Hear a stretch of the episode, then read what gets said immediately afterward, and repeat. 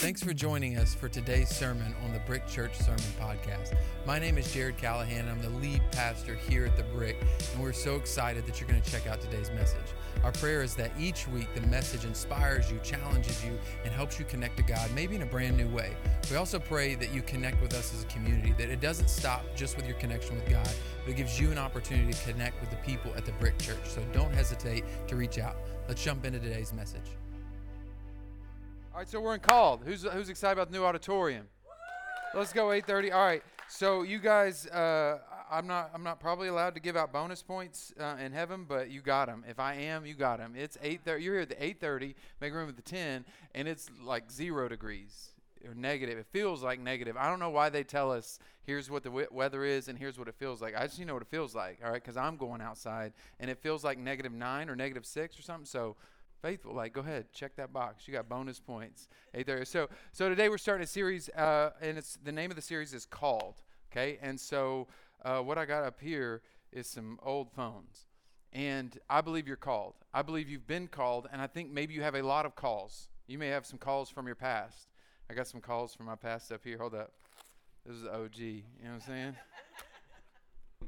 What's up, y'all? Yeah. No, I'm driving down the road. Holler. Yeah. No, I got a bag phone. You know what I'm saying? Anybody, who had a bag phone?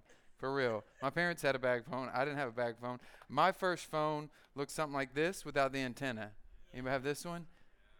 Indestructible, y'all. It didn't have an antenna, and I actually ran it over with my truck, and my truck broke. That's how indestructible it is. That's not true, but it's funny. All right. Then, let me tell you about these bad boys, the flip phones. I want to hang up on some people on a flip phone. You know, it's not satisfying anymore to be like, forget you, say something else. You know how lame that is? It's so boring. But when you were talking trash, you were like, I wish you would come at me. Felt good, right? That felt different. And some of y'all got some calls. Y'all been getting some calls. Somebody's been calling and calling and calling. And today, I want you to answer the right phone. This might represent the calls that you're getting from your past, the things that you thought you should be, the things you wanted to be, the plans that you had for your life, all the calls of anxiety, the calls of depression, the calls of what you were labeled as a kid, all the calls that you've been getting. There is one call that matters most, and that call is the call of God. And what I know is this, is that all of you are called. He's ringing your phone, and the question is whether or not you're picking up. Many of us are getting distracted from the call of God on our life because we're picking up old phones. We're picking up old calls like, well, yeah, but I've struggled with addiction. I don't know if God can use me that way. We're picking up old plans because we've got all this other stuff going on, and we're picking up old deals. And I'm telling you today that if I can do anything in this series, what I want to convince you of is that you were called by God today, not tomorrow, not yesterday. You didn't lose your call. You didn't miss your call. Your call is today. And I hope and pray through this series that you're willing to pick up the call of God and that you're willing to have the faith to believe that God has called you. Here's the scripture we're going to stick with through this series. It's Matthew chapter 22, verse 14. Matthew chapter 22, verse 14. For many are called, but few are chosen. Many are called, but few are chosen. What I want to take you from in this series is knowing that you're called, knowing that God is ringing your phone, that you wake up and you look at that phone and you go, what's God got for me today? God is calling me to something today, not tomorrow. I didn't miss it yesterday. I'm not worried about all the things that I might do in the future. What does God have for me today? And that it will take you from not called, but take you from called to chosen. That you'll go from called to chosen. For many are called, but few are chosen. Called today. Many are called right now at whatever job you're at. I'm not asking you, I'm not calling you all to be in ministry vocationally. I don't need you to get a paycheck from the church. We can't afford all of you to be paid by the church. But you are called today wherever you're at. Many of you wouldn't want the job, and that's great. You have a call right now. I don't care if you flip burgers at McDonald's, you own a business. I don't care if you're a lawyer. I don't care what it is you do in your profession. You are called by God today. Called today. And so the context of these verses, Matthew chapter 22, verse 14. The context of these is a parable. And in this parable, there's a king, and Jesus is telling the parable in Matthew, and there's a king who has a banquet that he's setting up for his son. And the king that is setting up a banquet for his son is setting this banquet up and wants everybody to come. And so he invites all his friends. He invites everybody, like all the people he's got. Like, hey, come check out this banquet. My son is doing this thing. I got this stuff going on. Come check this out. And all of them have excuses. All the people that he knows, all of his friends, they've all got excuses for the things that they're doing. They've got stuff to deal with their family. They've got stuff to deal with their crops, their agriculture. We got to take care of our field. We got to harvest. We got to plant. They all have a good excuse for what is going on. And in the parable, the king is frustrated. He sends his son out. They abuse everybody he sends to invite him. There's all of these. There's all of this imagery that takes place there that has to do with the Israelites and the Gentiles and what God is about to do. But the imagery I want you to catch is that it goes from everybody who rejected the invite to saying, you know what, I'm not going to be specific about who I invite. Look, just go to the highways and the byways, send out the invite. I want everybody here. I've got the meal cooked. I've got the food ready. I've got everything you need in this very moment to do the very thing you're called to do. Just go get people here. And so they go out into the highways and the byways to call them, every person, not somebody who was friends with the king, not somebody the king knew, not people that were his friends and should be at the banquet. It was everybody who would listen to the call was invited. And so then he ends the parable by saying, let's go to that verse again. For many are called, but few are chosen. Many are called, but few are chosen. The end of that parable tells me if he is inviting every single person to come in and join this party, come into this banquet, check out what's going on. What that parable is communicating to me is that everyone is invited. The question is about who accepts the invite. And today, I want you to accept the invite. I want you to know that if you are still within the sound of my voice, if you can hear me, if there's any ability that my language is coming across to your ears and we're speaking the same language and these words are registering, know that God is calling you. You have enough of a signal. I mean, this probably won't pick up a signal. I'm sure the satellite stuff don't work anymore for this stuff. This almost guaranteed won't pick up a signal. But where you're at today, you've got a signal because God is speaking. And God is saying something to you, and he's got a call for you. And the question is whether you have faith to believe that you are called. And the second you go from, all right, I accept the call. I believe that you've invited me to the banquet, and you step into the banquet, that's the difference between called and chosen. And so today the first question I'm going to ask you is, do you have enough faith to believe that you're chosen? Do you have enough faith to believe that you're called, and then enough faith to step into the calling and believe that, no, I'm chosen? I'm chosen by God. Like, I'm picked by him. The second he's calling, he's announcing, please come into the banquet. I want as many people in my house as I can get. Please come into my banquet. Please be a part of my party. And you're like, no, I'm not good enough. You know, like, I can't be in your house. You're the king. Like, I don't deserve it. And he's like, but I'm actually inviting you right now in this very moment for this very thing, to be a part of this thing. Why would you not take? Well, I fill in the blank for your excuse. Today he's calling. Are you answering? Do you believe that you're called? And the second you step in from, all right, I believe he's calling, I accept the call, you go to chosen. Now, this word that shows up chosen in the Greek is translated over and over again in the New Testament as the elect. There's a little bit of controversy. Some of you, 8:30, might be a little bit more into some nerdy controversy, but there's some Christian controversy with this term elect. Okay, there's a group of my brothers and sisters. They're on the other side of the family, like distant cousins of my brothers and sisters in Christ. Okay, I love them. And if you're one of them, I love you very much. And you are here and you are welcome to be here. And that group of people believes that the elect stands for people that God has chosen and that they don't have a choice. Right? That God is like predetermining who is picked to go to heaven and who is picked to go to hell. Right? That's there's a group of Christians, not me, other Christians that believe that's what Scripture says. And this phrase elect shows up through Scripture, and they use those Scriptures to kind of indicate, well, God elected a certain people, and those are only people that get into heaven. And this Scripture indicates to me, and the way that Greek word is originally used suggests to me that the ones who are chosen are the ones who choose to listen. The difference between called and chosen, the difference between not elect and elect, are those that have the faith to believe that they are called. Now, how that plays out practically, the way that me and my distant cousin brothers and sisters who believe in that can come together and be at the same Thanksgiving together, we can be at the same Christmas together spiritually. The way that we can come together is that practically it plays out the same. You don't have to overthink, like, am I elect or am I not elect? Am I chosen or am I not elect? Practically, for whether it's someone who's a Calvinist who believes that the elect are predetermined to go to heaven or hell, we can agree on one thing. And the thing that we can agree on is that if you have the faith to believe and you activate on your faith, then you're elect. So it's as simple as that. Whether we disagree or not on that particular version of predetermination, we can agree that if you have the faith to believe, all right, God can use me. If God can use a murderer in the Old Testament through Moses, if God can use a Christian killer in the New Testament through Paul that was Saul, then God can use me. If God can over and over again, the only person that really has no flaws in Scripture is Jesus. Every other one, almost every other one, Scripture goes out of its way to explicitly show their flaws, because what I think Scripture is trying to communicate is, yes, I can use even you. And if you're still doubting me, if you're still wondering, God, can God use me? Could I be called? God used a donkey, okay?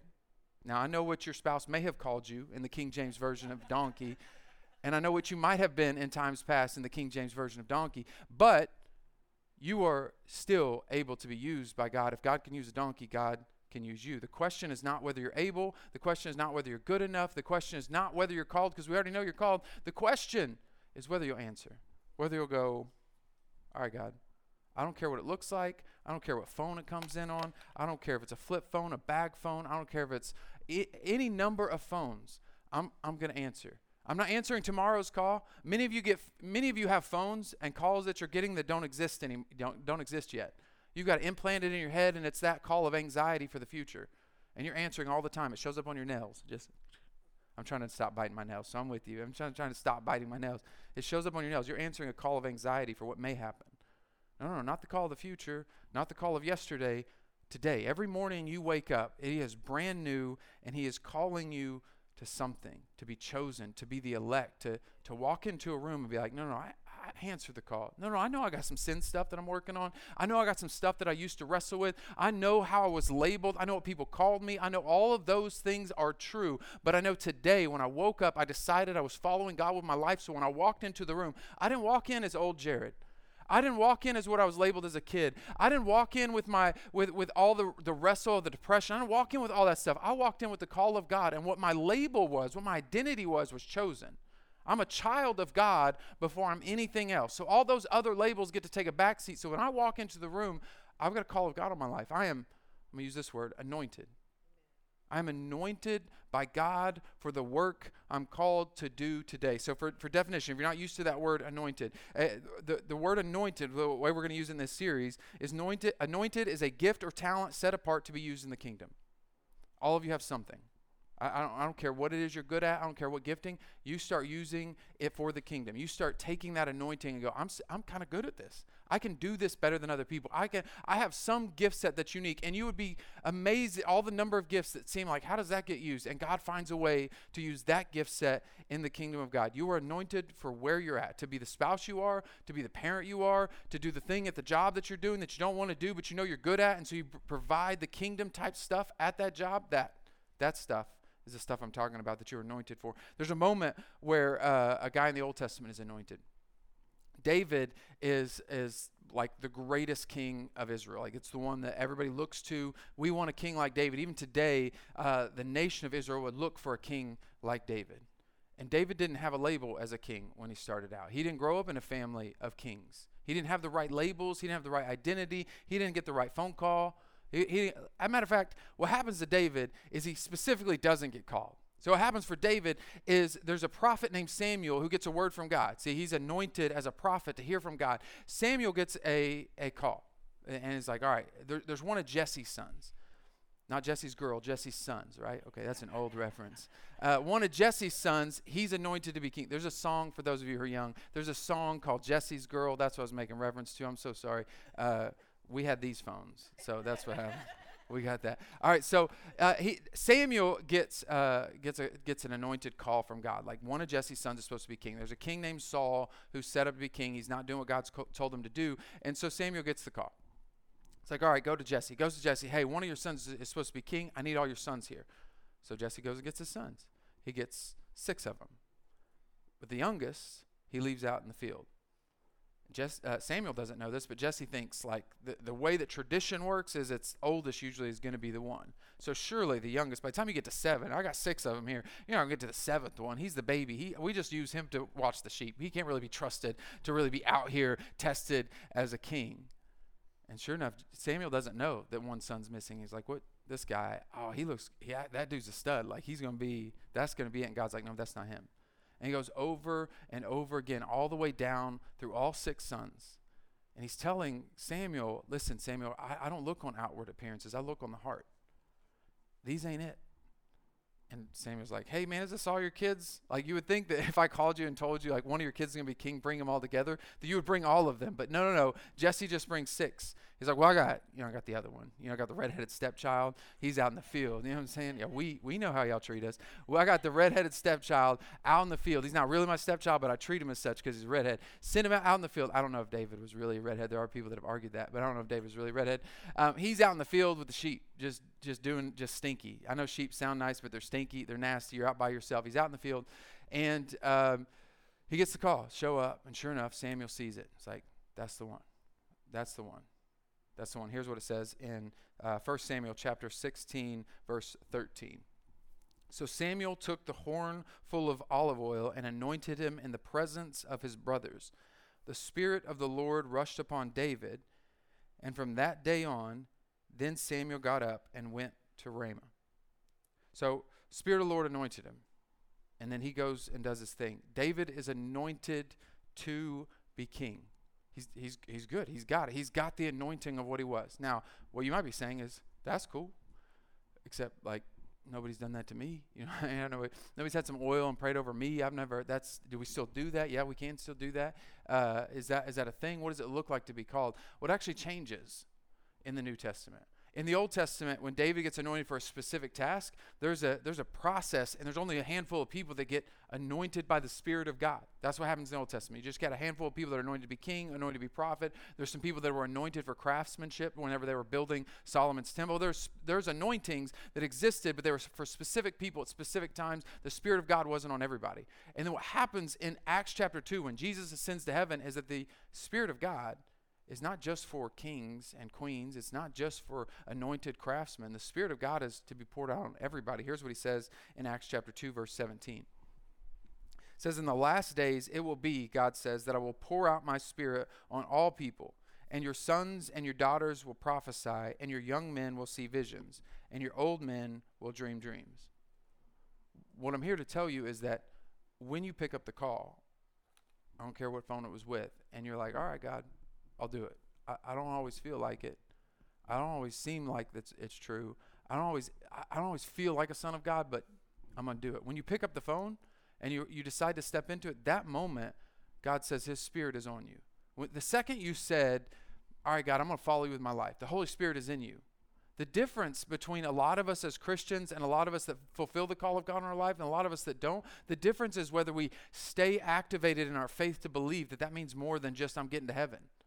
The difference is like, no, I'm getting to heaven, but I got things to do here, right? We were singing songs back in the day about getting to heaven, right? I'll fly away. It was all about dying. Like, we just got punched our ticket and we're just like waiting. Like, I'll just go in, do whatever I have to do, raise my family, however, but I'm trying to get to heaven. And God is like, no, you want to get to heaven, and we can sing about heaven, and heaven's going to be great, but you got a job to do today. You've been anointed today to dream dreams and to see visions. You've been anointed today to be the spouse you're called to be the parent you're called to be the worker you're called to be the singer, the preacher, the lawyer, whatever it is that you do day to day. You are anointed today to use your hands and feet to reach people. Anointed today. The same Spirit of God that rushed on David to take down Goliath is the Spirit of God that lives in you now. And we walk in rooms like, I love Jesus, it's cold out though, it's cold outside. I can't be doing all kinds of crazy stuff. Like, I love Jesus, but I'm struggling. I'm sorry. Your struggles don't negate the fact that God has anointed you. The second you accept it, the second you walk in it, the second you step into it, the Spirit of God has anointed you. You have the Spirit that took down Goliath, and all the Goliaths in your life are meant to be taken down. It is whether or not you go, you know what? No. I'm not. That thing that came in my past, that old phone call, I'm not taking that no more. We're going to go ahead and unplug that. They're not that hard to unplug anymore. right? They're not that bad. I'm gonna unplug that thing. It don't need to ride in my car with me. It doesn't need to sit in my pocket with me. Some of y'all had them hip holsters back in the day. You don't need those. It won't need to be on my hip. I don't need none of that call in my life at all. I'm actually gonna leave that in the past where it belongs. I'm not gonna pick up that phone call ever again. I'm actually walking into the Spirit of God that has called me today, anointed me today, despite my flaws, despite my struggles, despite the sin that I'm wrestling with, despite all the stuff. The second you walk in and go, all right, God, I pick up the call. I'm going to try. I'm going to try today. I'm going to try tomorrow. I'm going to try the next day. I'm going to try the day after that. And he didn't ask you to feel like it. He just asked you to have faith for it. Some days you're going to wake up, at least I do. Maybe some of you are different than me and y'all walk on clouds. But for me, I wake up and I don't always feel like a child of God.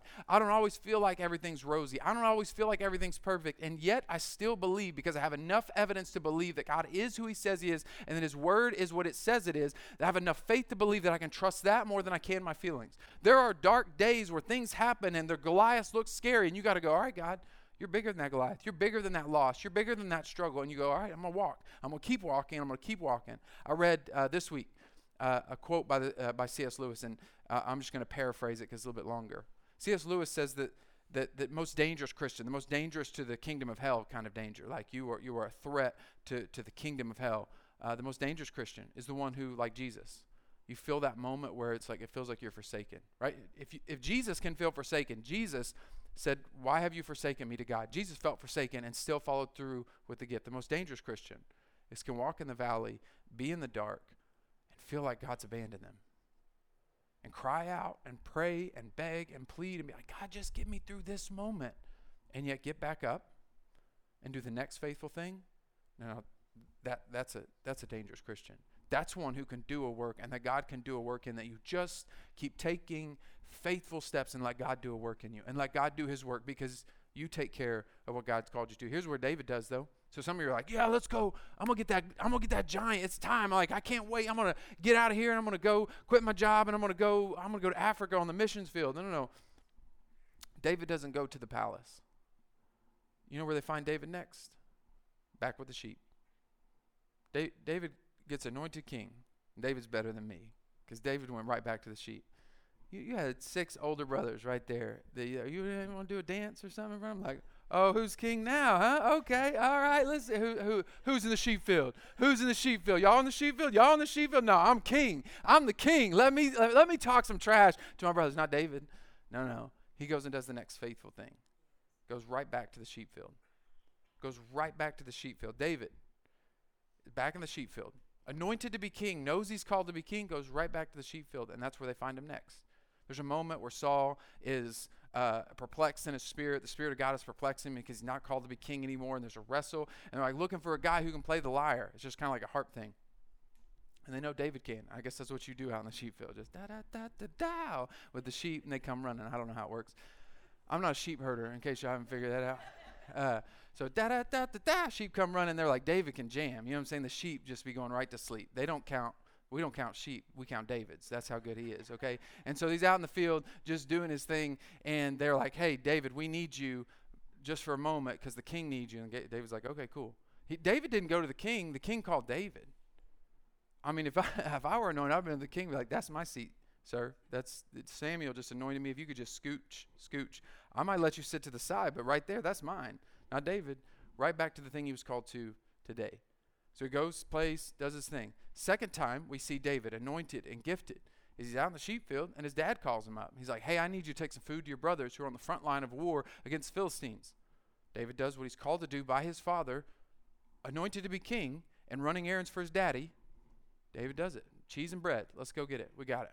Takes to the deal. Here's Goliath. That's the moment he's anointed to be like, this can't stand. This guy's got to go. His Goliath moment, his king in the room with the king moment, his Goliath moment happened because David was faithful with the today moment. Here's what I would say about David if you're taking notes. David was faithful with where he was. God was faithful with where he was taking him. David was faithful with where he was. God was faithful with where he was taking him. So if you're wondering, what do I do next? You step into that room different. You step into that room faithful. Whatever God put in your hands to do right now, I'm not saying don't dream about the future. I'm not saying don't plan for the future. I'm just saying don't worry about the future, because today has enough worries for itself, is what Scripture says. So today, what is my job to be faithful with today, with my finances today, with my job today? And I'm talking about in the little stuff. I know we try to over-spiritualize, and we've gone to churches that just want to make everything super spiritual, and sometimes we want to make it not our fault. Like, I lost that job because Satan was attacking. No, you lost that job because you stopped showing up. It happens. It's crazy. I know. When you stop showing up to work and you don't call in, they fire you. And that wasn't Satan. That was you. The most faithful thing you can do is to show up at work on time and not make excuses for the reasons you didn't. Like, no. What does a child of God do? A child of God shows up and does what he's called to do and is faithful to his word. So if I said I'll be there at 8, I'm going to be there at 8. And if I make a mistake and I'm not, I'm going to apologize, and I'm going to do better the next day. So I'm going to be faithful with today and the little stuff. With my diet, with my thoughts, with my spending. I'm going to be faithful today in the little stuff and trust God with tomorrow. I'll plan, I'll dream, I'll do all that stuff, but I'm not worried about that. If I'm anointed for something tomorrow, maybe you know that you have a gift set and a calling. There's more for you, and praise God, I believe that there is more for you. But there is nothing more than what you are called to do today. That is the most faithful thing you can do, is today do exactly what you're called to. I would like to say you have to pass a test, but that sounds like God is like judging you and just like trying to like test you all the time. And that sounds kind of gross, except in a healthier version of a class setting, I'm testing you to see if you're ready for the fourth grade, right? I would be a fool if I sent you to the fourth grade without teaching you how to read. I'd be a fool if I let you step into the fourth grade not knowing anything about your math stuff that you're supposed to know. I would be a terrible teacher if I let you just go on ahead when you weren't ready. It's a test in the sense that, like, I would love for you to pass, and I'm not trying to test you to mess with you. I'm not trying to manipulate you, but I want to get you to a place where you can go to the fourth grade. And then when you get there, you'll be faithful in the fourth grade so that you can get to the fifth grade and then keep going. So in your spiritual life, it's not that he's testing you to mess with you. He is trying to get you ready for the next thing.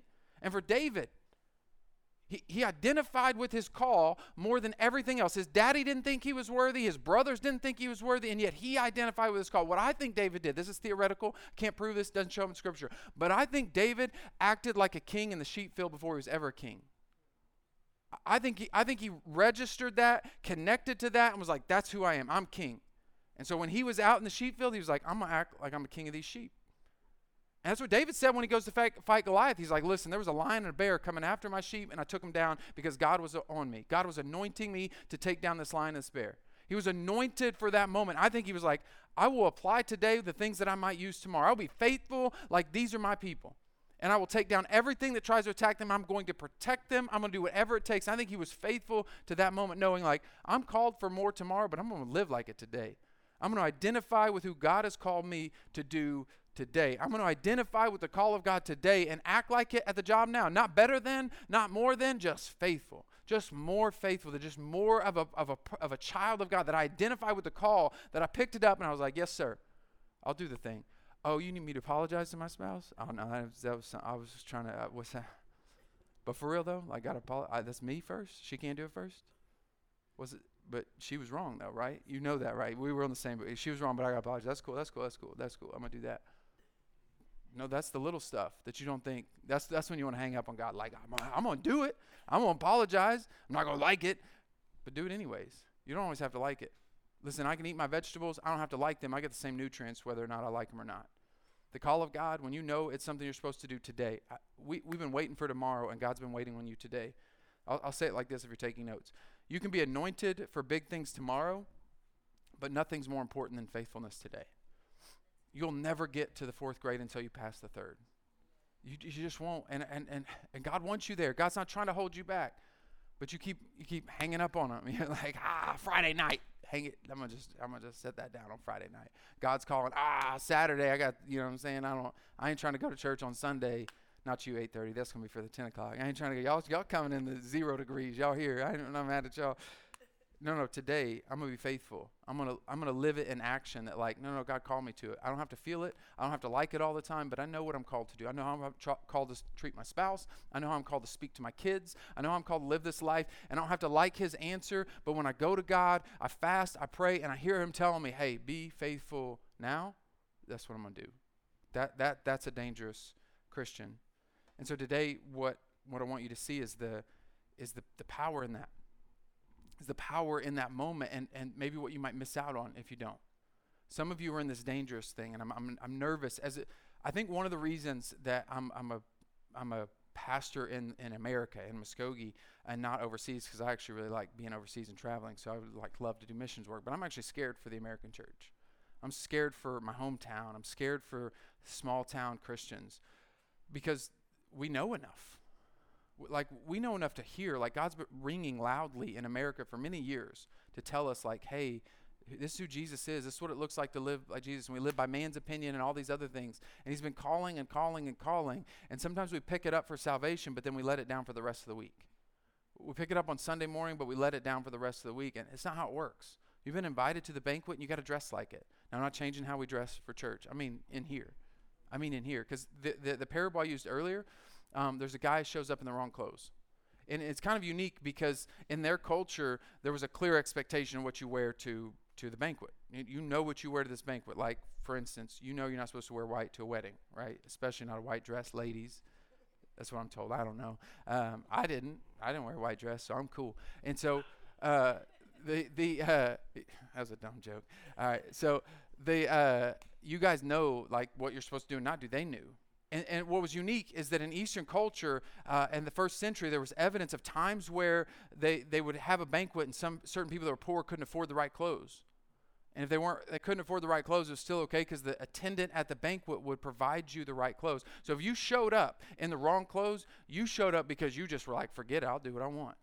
You showed up I'm going to answer the call. I'm going to be invited, but I'm not chosen. You know what I'm saying? I'm just getting to heaven. I'm just doing enough to get by. I'm just trying to get out of hell. And here's what he says about that guy in the parable. Matthew chapter 21, verses 11 through 13. It says, "But when the king came in to see the wedding guests, he saw a man there who was not wearing wedding clothes. And he said to him, 'Friend, how did you get in here without wedding clothes?' But he had nothing to say. The king said to his attendants, 'Tie him up hand and foot and throw him into the outer darkness where there will be weeping and gnashing of teeth.'" To answer the call of salvation and to think that's all it is means you're not chosen.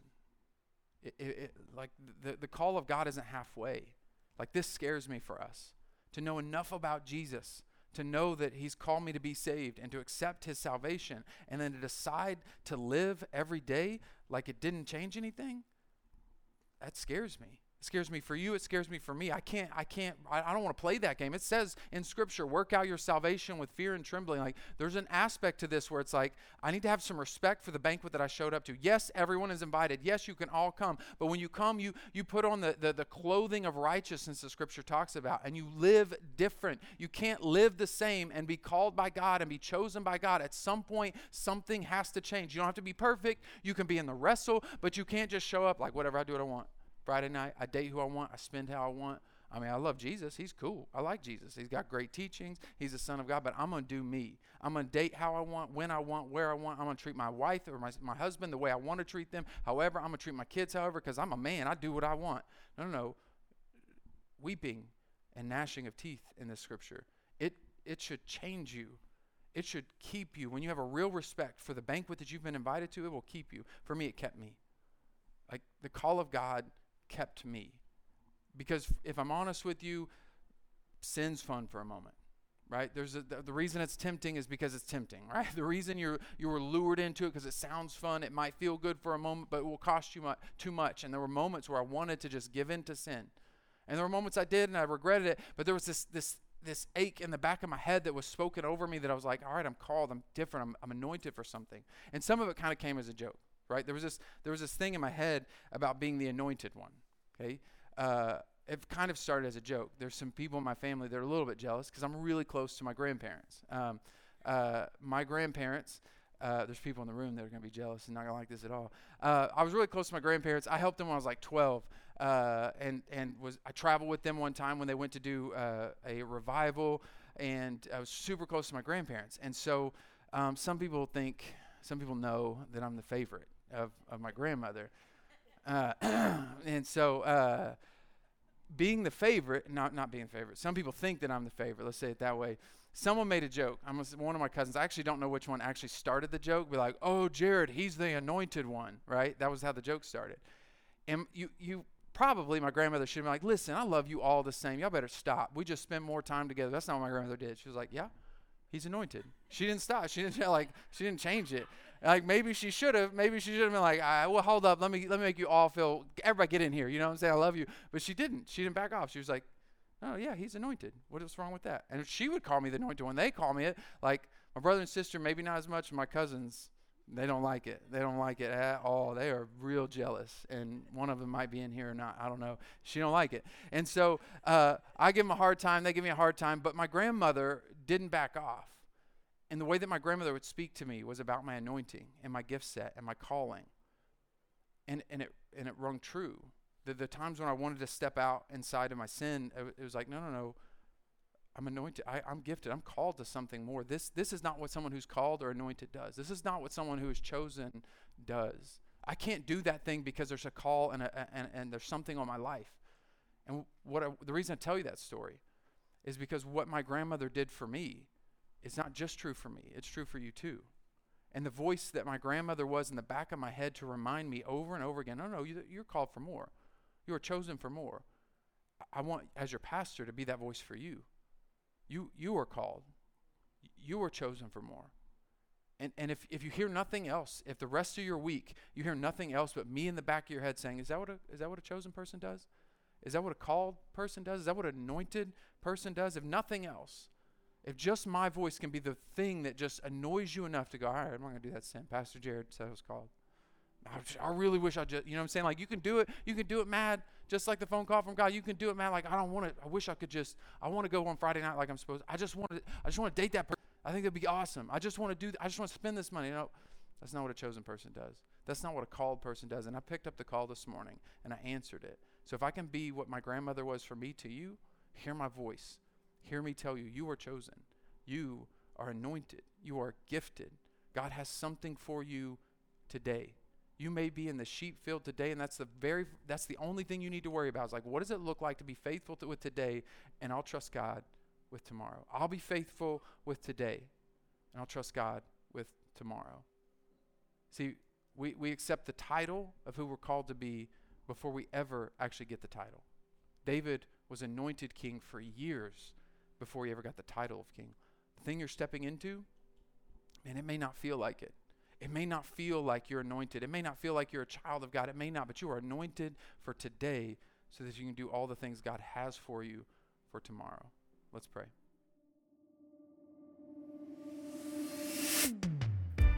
We're so glad you joined us for today's message. Our prayer is that God got the message you needed most today. If you're still here joining us and you're looking for an opportunity to connect to the Brick Church through giving, you can do that by texting the word BRICK to 45888. That's the word BRICK to 45888.